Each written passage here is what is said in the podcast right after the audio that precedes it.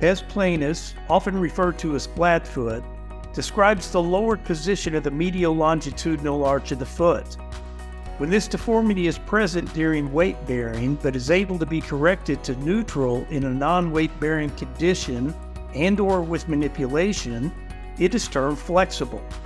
Flexible flat feet are commonly treated with either functional foot orthoses, FFOs, or University of California Berkeley Laboratory UCBL orthosis designs an establishment of the relationships between the foot posture index, patient comfort and compliance, and spatiotemporal measures of gait, which can be influenced by foot orthoses such as FFOs and UCBL orthoses, may improve consistency in their application and patient outcomes.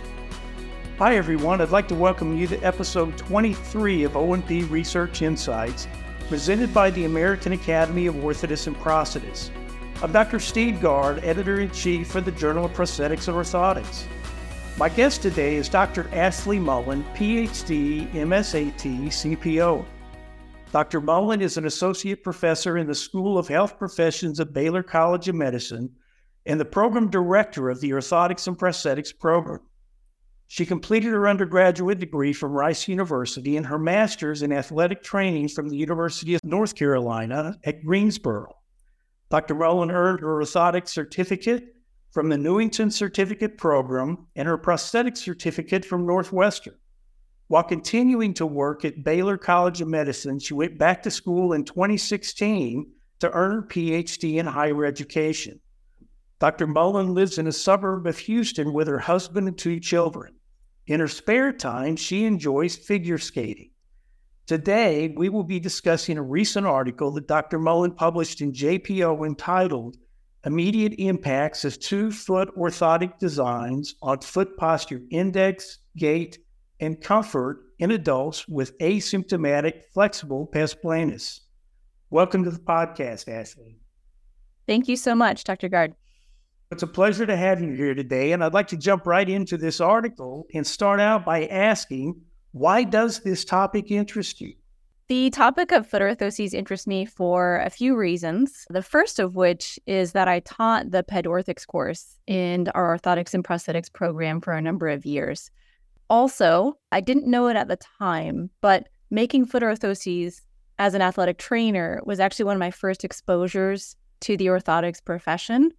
And I've always viewed the foot as foundational to lower limb orthotic interventions.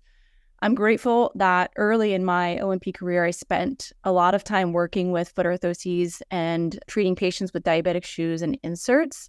And so I think it taught me a lot about the importance of that care and that work and how we can build upon that knowledge for the rest of the lower limb. So, what was the motivation for this particular study? This study was actually inspired by two of our former students who were also authors on this study. That's Regan Hoelscher Thompson and Michelle Forbus. When it came time for them to pursue a master's research project, they approached me wanting to dig deeper into the clinical decision making between using a functional foot orthosis and a UCBL orthosis. In clinical care, I felt like I had developed an eye for the relationship between foot posture and orthotic decision making, but I couldn't point to any guidelines for the students in terms of making those decisions. Additionally, in the pedorthics class, I had noted that UCBLs aren't often provided for the adult population, and Regan and Michelle wanted to evaluate possible reasons for it, with comfort or compliance being two possible differentiators.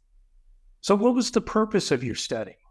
The general purpose of the study was to compare the effects of functional foot orthoses and UCBL orthoses in correcting pes planovalgus. Specifically, we examined foot posture index, comfort, and spatial temporal parameters of gait. We actually had intended to do a longitudinal assessment of comfort and compliance, which we had started, but the COVID 19 pandemic actually stopped data collection for that part of the study. I would like to mention three other former students, Alexandria Prashad, Audrey Patterson, and Jessica Schallenberger, who had picked up that longitudinal part of the study. So, a lot of times we go into these studies with a certain sense of what the outcomes are going to be. So, what were your expectations for the study? We expected participants to report that the FFOs were more comfortable than the UCBLs. We also expected the UCBLs to result in a more neutral foot alignment than the functional foot orthoses. In regard to spatial temporal parameters, we expected a change in walking velocity and foot progression angle due to either potential discomfort or that increase in foot posture correction. So let's get into the methods a little bit here. What were the inclusion exclusion criteria for your research participants? Participants in our study had to be between the ages of 18 and 65 and self report flat feet. Once they reached out to us, we screened them via the foot posture index, and only participants who scored higher than a six bilaterally on the foot posture index and those participants who we deemed to have a flexible and correctable hindfoot, midfoot, and forefoot were included in the study. So, could you provide a little bit of detail about the fabrication and fitting of the custom FFOs in UCBL orthoses? Sure. The foot orthoses were all fabricated from a slipper mold taken in a traditional method with the subject in a prone position and the knee flexed to 90 degrees. The ankle was positioned at 90 degrees and the subtalar joint at neutral. And then the clinician taking the mold placed a thumb on the fourth and fifth metatarsal heads to load the forefoot. Both of the orthotic designs were fabricated from the same mold at the same fabrication facility. They were all made from 1 8 inch polypropylene with a neutral crepe heel post. This design does differ slightly from the traditional UCBL, which uses a polypropylene heel post, but we were wanting to make sure that the two orthoses looked as similar as possible to the participants. What different conditions did you evaluate, and how did you go about collecting data? With the participants barefoot, we evaluated navicular drop, foot posture index, and foot flexibility. With the participants standing in the functional foot orthoses and the UCBLs on a safe surface, so they did not have shoes on, we then reevaluated foot posture index. We had the participants walk for two passes in three conditions that were randomized in the study. They walked in shoes only, shoes with the functional foot orthoses, and shoes with the UCBLs on a Xenomat walkway. After which, we asked the participant to report anticipated comfort and compliance on a Likert scale following the end of all three trials. So they were directly comparing the comfort and their perceived compliance or potential compliance after using both designs. So, how many subjects did you end up including in your study?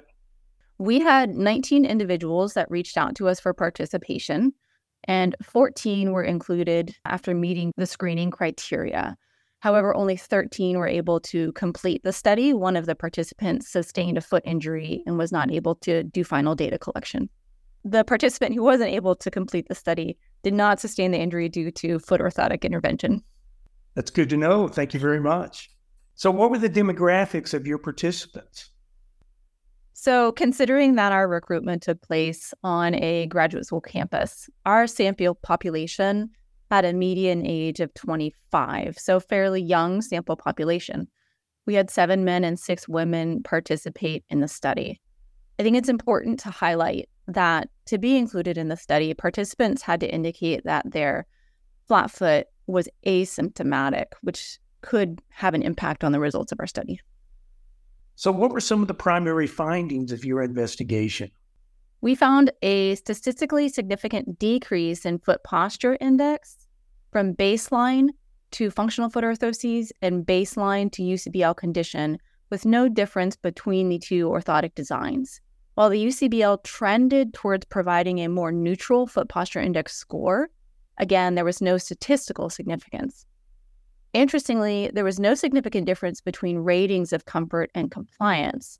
And even though we use Likert scale ratings, which do have limitations, within subject comparisons reiterated that there was minimal to no difference in immediate comfort for participants between the two designs. So, did you find any substantial differences in outcome measures between the two orthosis designs?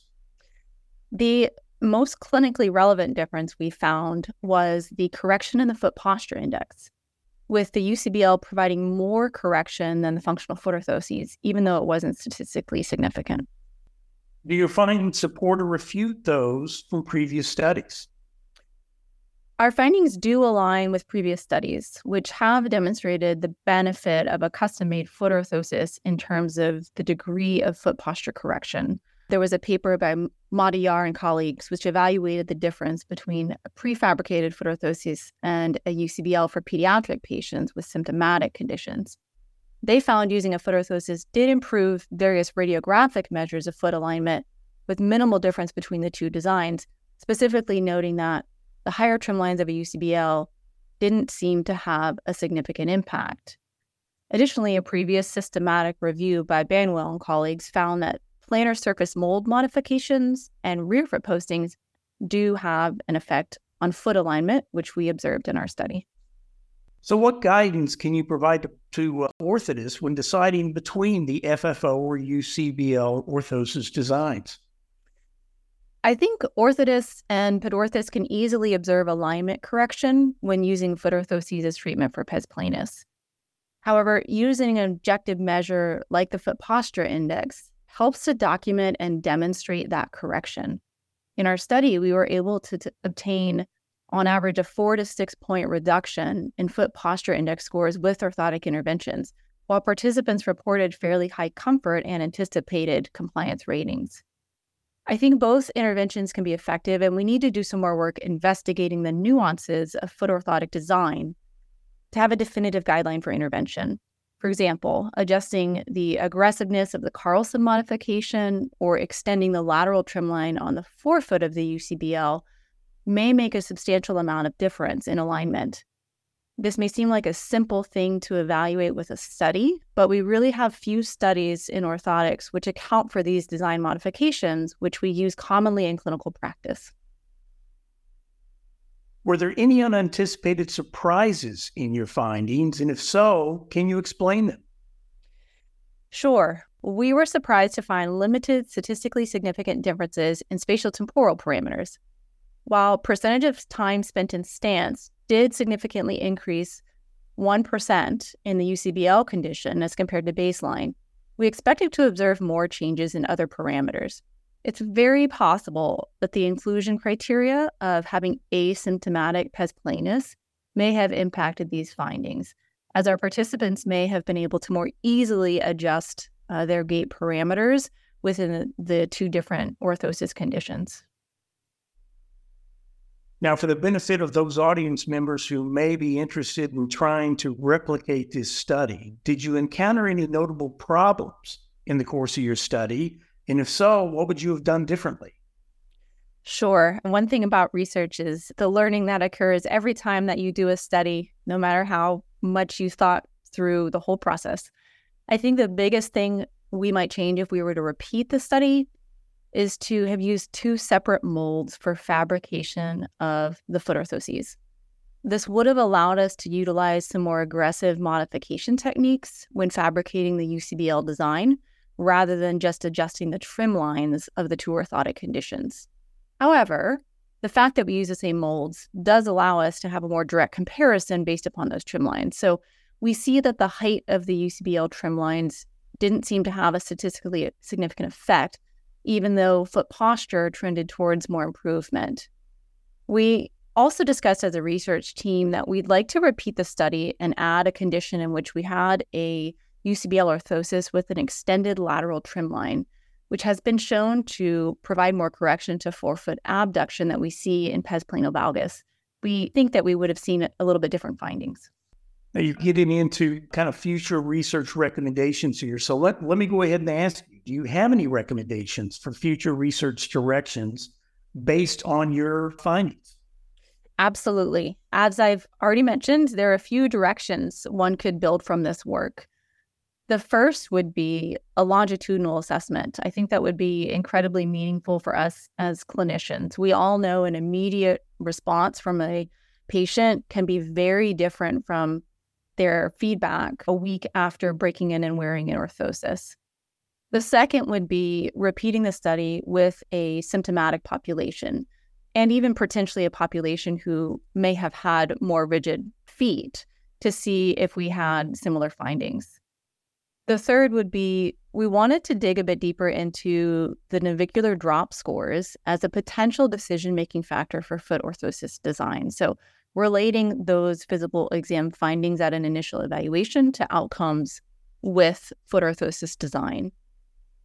Another would be considering trimline modifications, as I just mentioned, as an important step to fine tuning orthotic design approach. And finally, we discussed wanting to evaluate dimensional changes across the foot posture index, which looks at different parameters of foot posture. We were interested to see if certain corrections in those dimensions might be more meaningful than others. So, Ashley, what are the main clinical takeaways of your study? I hope the methodology is one of the main clinical takeaways. The foot posture index is a very quick and easy objective measure to use in clinical practice. If an orthotist or a pedorthist is seeing a lot of patients, it's a great outcome measure to use and document in your charts. Functional foot orthoses and UCBL orthoses seem to be similarly effective in our small sample.